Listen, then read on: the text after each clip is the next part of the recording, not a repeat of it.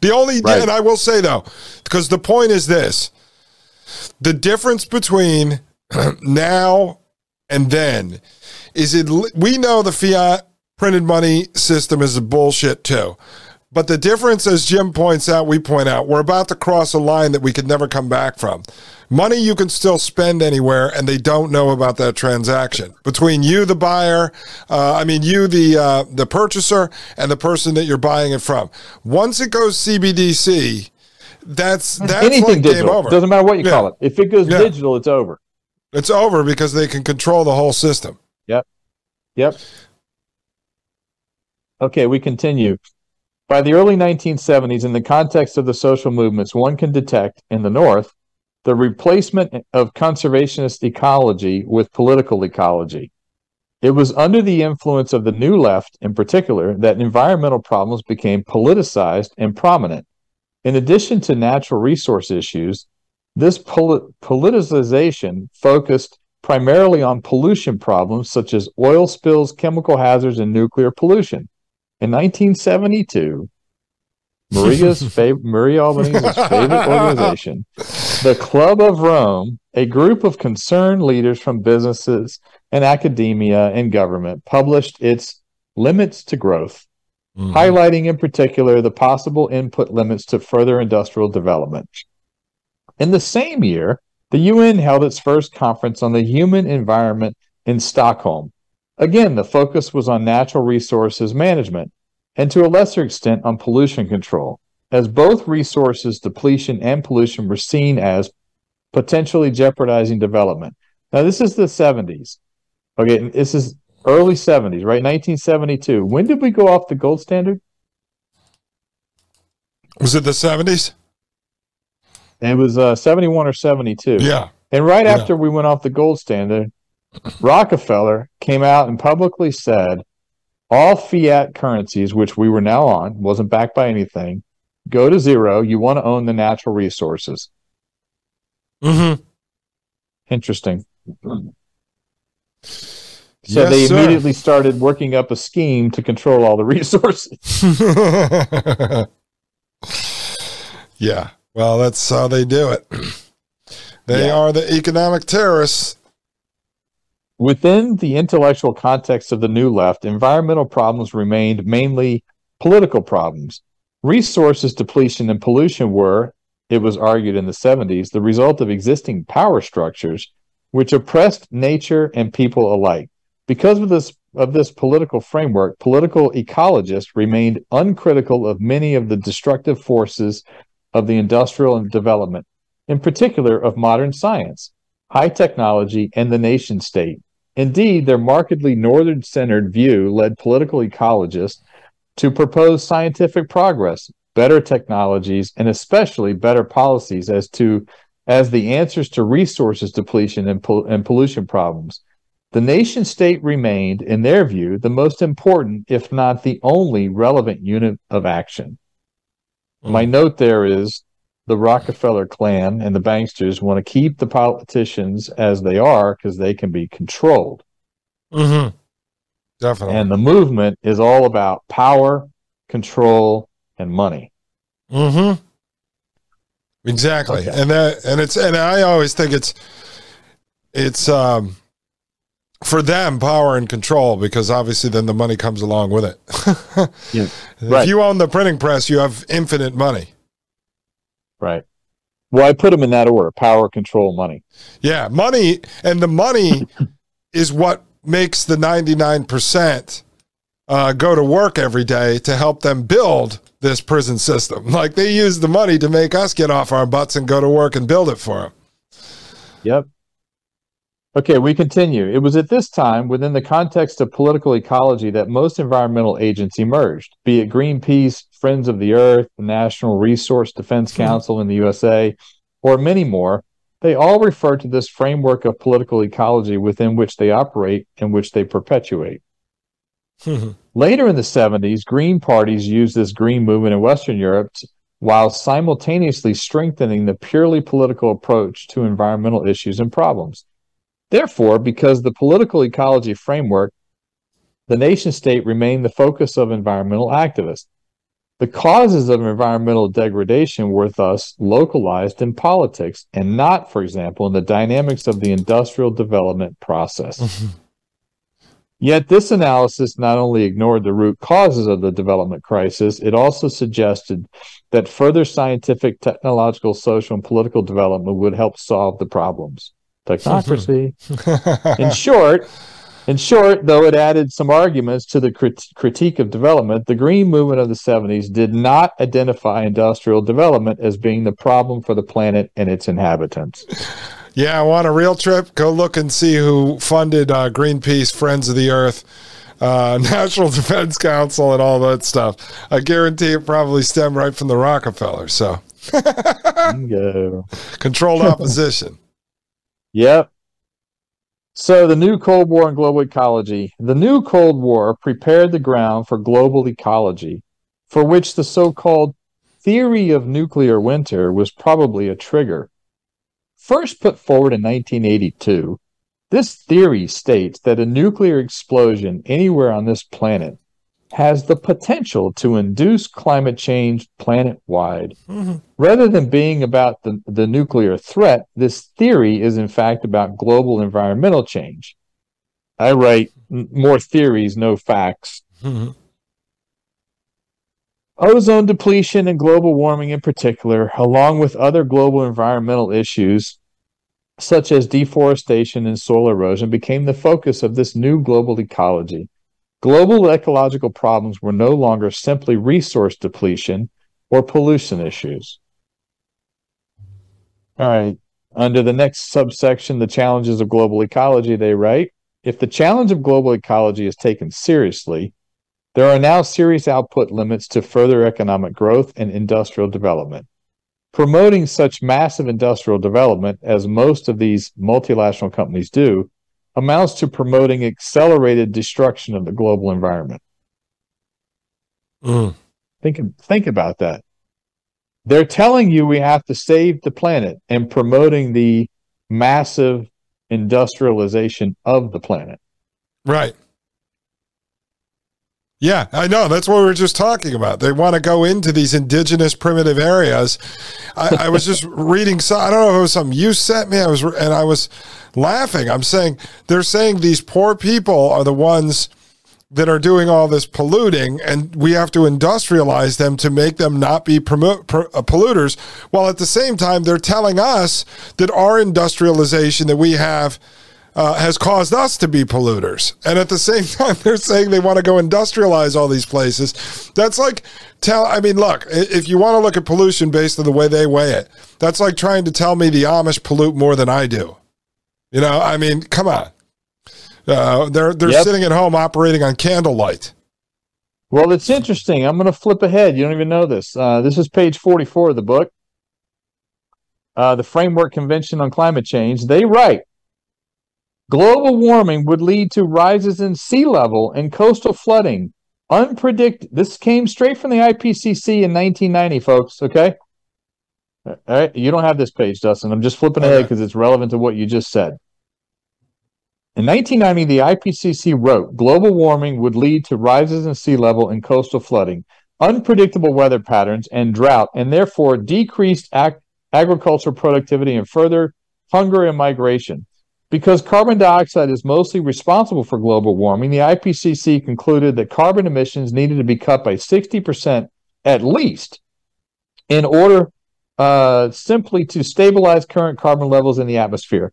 The IPCC had also assessed that the industrialized North accounted for the majority of carbon dioxide emissions, basically due to the fact that such emissions are totally correlated with fossil fuel consumption fossil fuels being the primary motor of industrial development. Okay, folks, we have proven that all every word of that to be absolute lies. Mm-hmm. Or in 1990, maybe it wasn't a lie, but it turned out to be 100% false. Mm-hmm.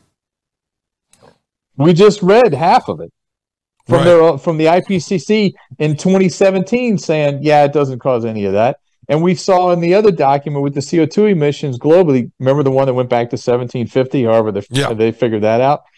It shows that 100% of the increase in CO2 emissions annually from 19 what 79 or whatever is China, Southeast Asia, and India. Has nothing.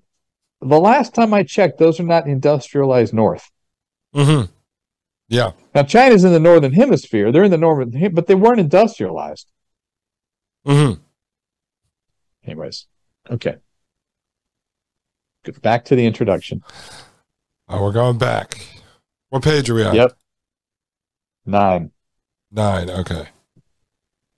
Protected by the Cold War and legitimized by the social and environmental movements of the late 1960s and 70s, in the age of global ecology, nation states not only have the legitimate le, le, legitimation problem, they also now have to demonstrate that they are still relevant agents when it comes to the new challenges of global ecology.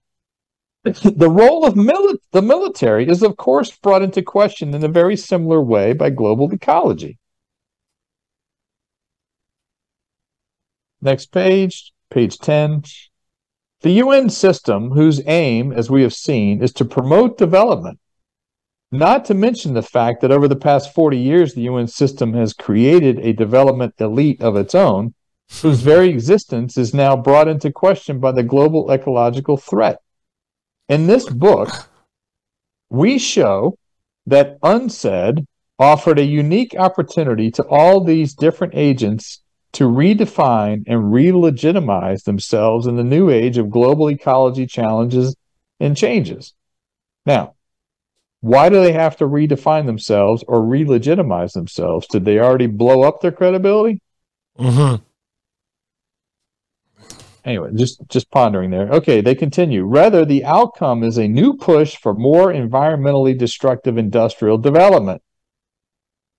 And then I they highlight the Brundtland report our Common Future, which was uh, created by the World Commission on Environment, UNCED, uh, in 1983, and the report entitled "The Challenge of the South" is a product of the South Commission, established in 1987. And this book goes through those documents. Okay, that's the introduction of the book. Yeah, this is great. So these, so you said these guys were, uh, they what were they? They were going to work. What they're environmental the activists. Yeah, and then so that they thought that they were so they were sucked into the the live action role play, you know, into the grift, thinking they were going to save the planet, and then they realized that it was a giant um, economic terrorist takeover of all of these areas. I don't think they were sucked in. I think they were they were truly saying, "Hey, all this industrial development is depleting resources number 1. Well, environmentally damaging number 2, and and making the south poor and the north richer number 3." Mm-hmm. They were just activists. And they go to this thinking that they're going to learn something or be part of the, their people, and they realize it's a huge grift. Yeah, well, that's what I'm saying. They, I mean, they were true believers in their cause. They weren't grifters who broke yeah. away. They were true believers, and then realized right. that the, the system was a scam, that the whole thing was controlled. The whole thing was yeah. not about what it said it was. Right. And folks, I recommend reading the book. I am up to page. Jim's flipping through his book. Or, 50 or so. And as you can see, there are yeah, I was actually lots of, lots of important data. Yeah, when you were sending this over to me, Jim, with all the orange highlights on there, I was trying to. I have a AI system that I run that through to see how much carbon you emitted with all of the highlighters that you use to actually mark up your notes on those pages. what do you go through? Like a pack of 12 highlighters a week? no. I usually have a, a, few on hand just in case. Oh yeah. So now that one, you're 50 pages in, or the, the other book, are you finished with that one? Yeah. yeah oh, you are. Okay. And then you started this one. I started this one. This one's about 200 pages, so I should be done in a week or so. Oh, okay. And then are you? You said you have uh, Confessions of an Economic Hitman. Are you going to do that one? I do. Yeah, I am at some point, but uh, I think next I'm doing another climate hustle book. Mm. And then I got a book on the Rockefellers. Oh, okay. I think it'll be after that. Yeah. What's the so book on we'll the see. Rockefellers? That's um that Nordangård guy. I think he's Norwegian. He did a PhD dissertation uh, Oh, okay. on the Rockefellers and wrote a book about it. Yeah. Oh, that's fantastic. So, who's in charge of the Rockefellers? It used to be David Rockefeller, right? Was like the most front forward yeah, I don't remember anymore. He was like in a wheelchair. He kind of looked like George Soros. Um, yeah, he was he pretty passed. free. I don't know. Who, I don't know who does it now. Well, I look, I give credit where credit's due. I think it was probably Alex Jones 20 years ago. It made me look at the Rockefellers because he used to go out with a bullhorn in front of David Rockefeller's house and start screaming. Like, you're taking over the planet. This is Alex Jones with bone broth. I'm going to take the bone broth and the anti globalist foaming agent, rub it on my armpits. It helps uh, keep these people away with the garlic pills. That's like basically what what it uh, what he does. Um, yeah. yeah, no, that, So, that that's Did you get that spreadsheet I sent you? Uh, let's see, the one that you sent to the email before the show. Yeah. So people, you know, we started off talking about how you know um, solutions, right? Like finding local banks. We've talked about. We talked about the uh, DTCC looking into like blockchain technology for your Wall Street type assets. The DTCC is a clearinghouse for that. So we're not sure. We're speculating on how they're going to manipulate that into digital slavery um, your Wall Street assets. So I, I just want to highlight this. I, I've, we've shown the chart of the S and P 500 back to 1900 before on your show. It might have been episode 80, where you know when it goes down, it takes 20 years to get get back to break even on average, roughly. Well, the market started turning down in December of 2021, and so uh, I read an article yesterday about it. You know, the market's up 600% since 2008. So this is simple math, folks. 2008, you you start with 100 grand. And by the time the crash is over, you're down 50%. Okay. So you're down to 50 grand. And then this 600% run starts. Okay. Since the financial crisis, right? So your 50 grand turns into 300 grand at the end of 2021 and the market's down like 15 to 20 percent since then. Let's say top to bottom it goes down 50 percent again by the end of 2023 so then you're back down to 150000 bucks. So you started with 100 grand in 2008 you, you went up you went down you went up you went down. And at the end of 2000 or beginning of 2024 you got 150 grand. The internal rate of return folks is scroll down 2.56 percent Wow. So you did all that and you lost sleep at night and you worried and you you cussed out your financial advisor and you shredded or burned one of your statements to get a two and a half percent rate of return. Wow. That's insanity. Now you got to run one with your um, oil and gas royalties at the, uh, yeah, I'm plugging your business. No, you got to run one with the oil and gas royalties at, what'd you say? Like you try to average around what, eight to 12, you said? 10 to 12 is where we normally start you. And if, if the commodity prices go down, you might drop to, you know, six, seven, eight percent. If if the commodity prices go way down, you might get four or five. Okay. and then, yeah, but then, I mean, they're going to end up coming back up. And like, I mean, And what, they come back. And what's and I mean, and this is obviously you obviously you can't make like predictions, but as someone who's personally invested in this stuff, would you say with everything you're reading on the climate hustle and everything that's coming, the price in commodities is only going to go up, right? Because they're going to create all this artificial uh, rise in price. They're going to, uh, you know, with all the pretend tax on it, they're going to be adding fees and ta- all kinds of stuff. I mean, would you say that it's going to go up rather Well, than down in the long that. It's simpler than that. Demand is rising. Go look up the demand for coal in the last, you know, several years. It hit a record high in 2022. Oh, you Hmm. didn't hear that on the news, did you? It's expected to hit another record high in 2023. Why? India and China are developing. Period. Mm-hmm. Yeah.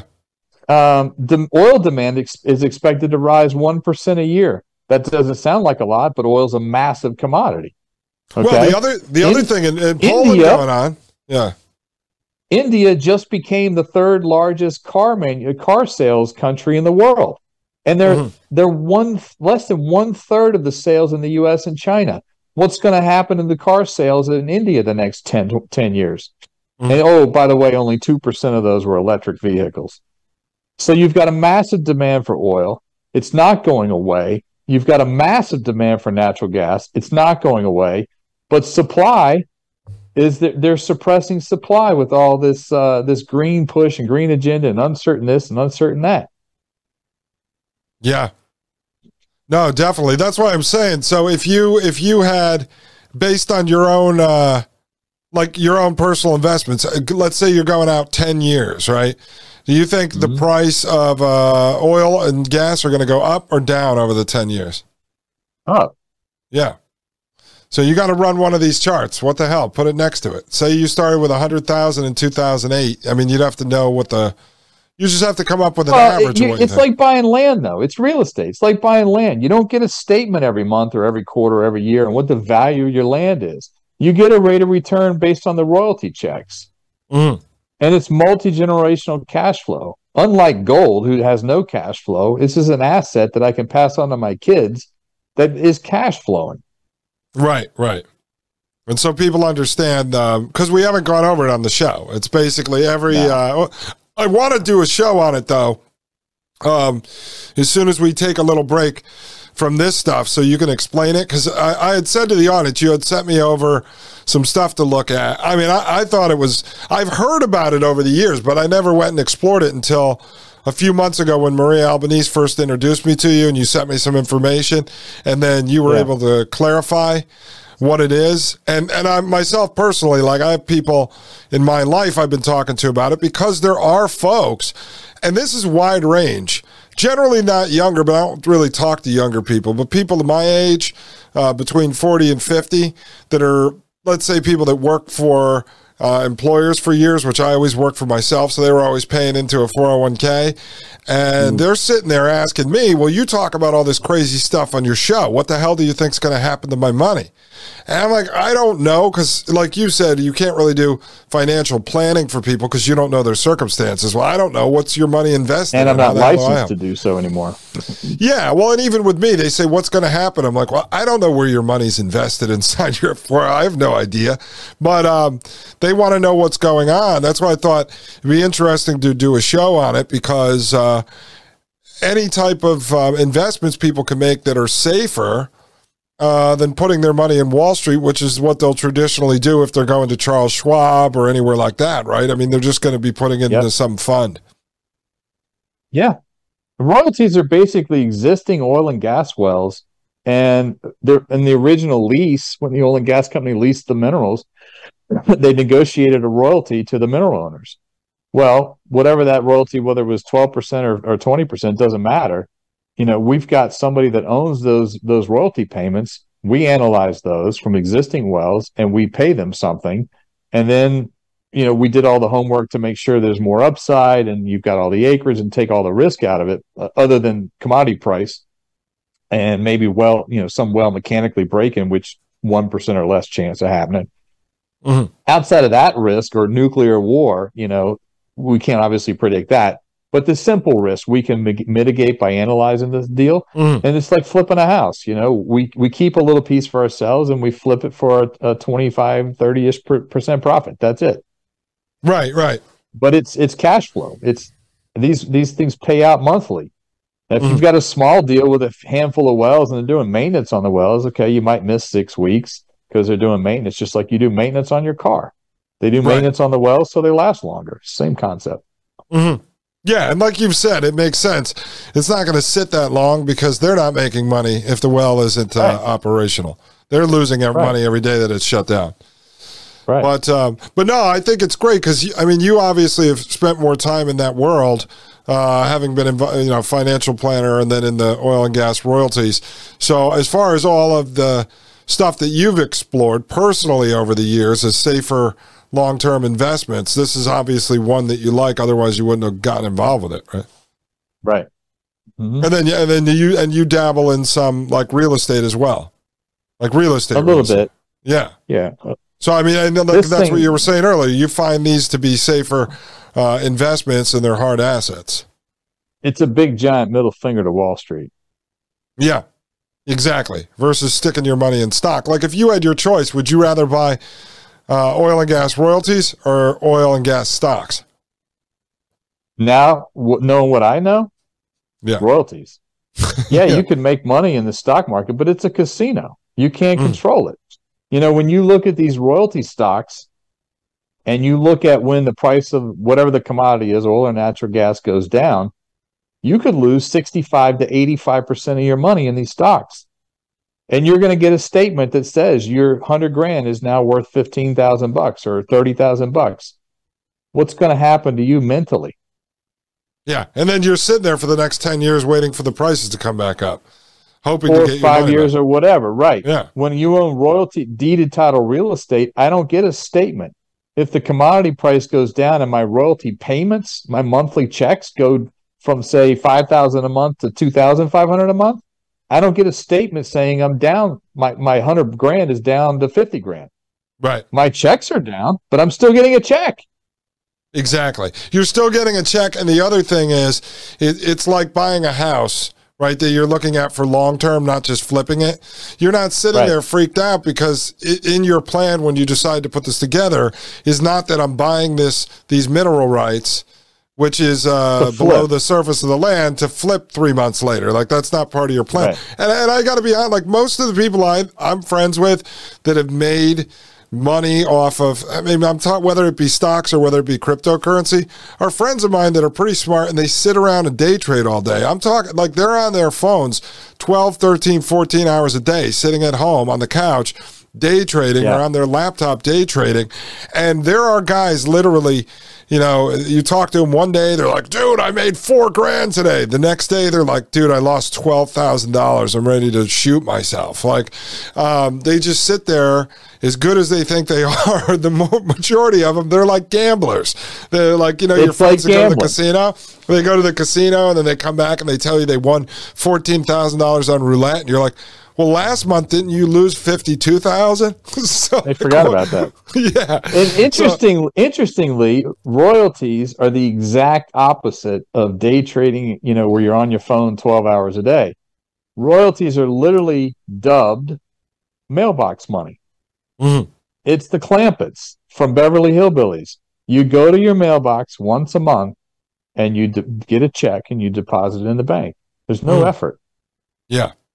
Yeah. And You I, don't have tenants that you have to kick out. You don't have a house you have to rehab after you kick the tenants out. None of that Yeah. crap. Yeah, and I and I had a, fr- a friend of mine. I, I used to watch him. He'd sit there all day. Right? He was. Uh, I mean, he dabbled Yeah. in day trading stocks, cryptos, and was doing forex, like foreign exchange. He was sitting there all day, graph charting. You know, did He's all this. four stuff. four monitors up. Yeah, yeah, He took all these classes and stuff. He like, I mean, he was really good with math, and, and he would sit there and he'd be doing all of his uh, charting, all his, and boom, I got it. And he was sitting there for forty seconds waiting for something to pop, and like all of a sudden drops. He loses like the thousand bucks that he had sitting on that. And I'm like, dude, is there really a science to this, or is this, you know, oh come on, the candle, the uh, what was it, the candlestick book or something with all the candles, and I'm sitting there watching, going, did you have any idea what's because most of the people that, that make a ton of money have insider knowledge. They know what's going to happen. Like years ago, my father's uh, friend was head of um, marketing for Boston Scientific.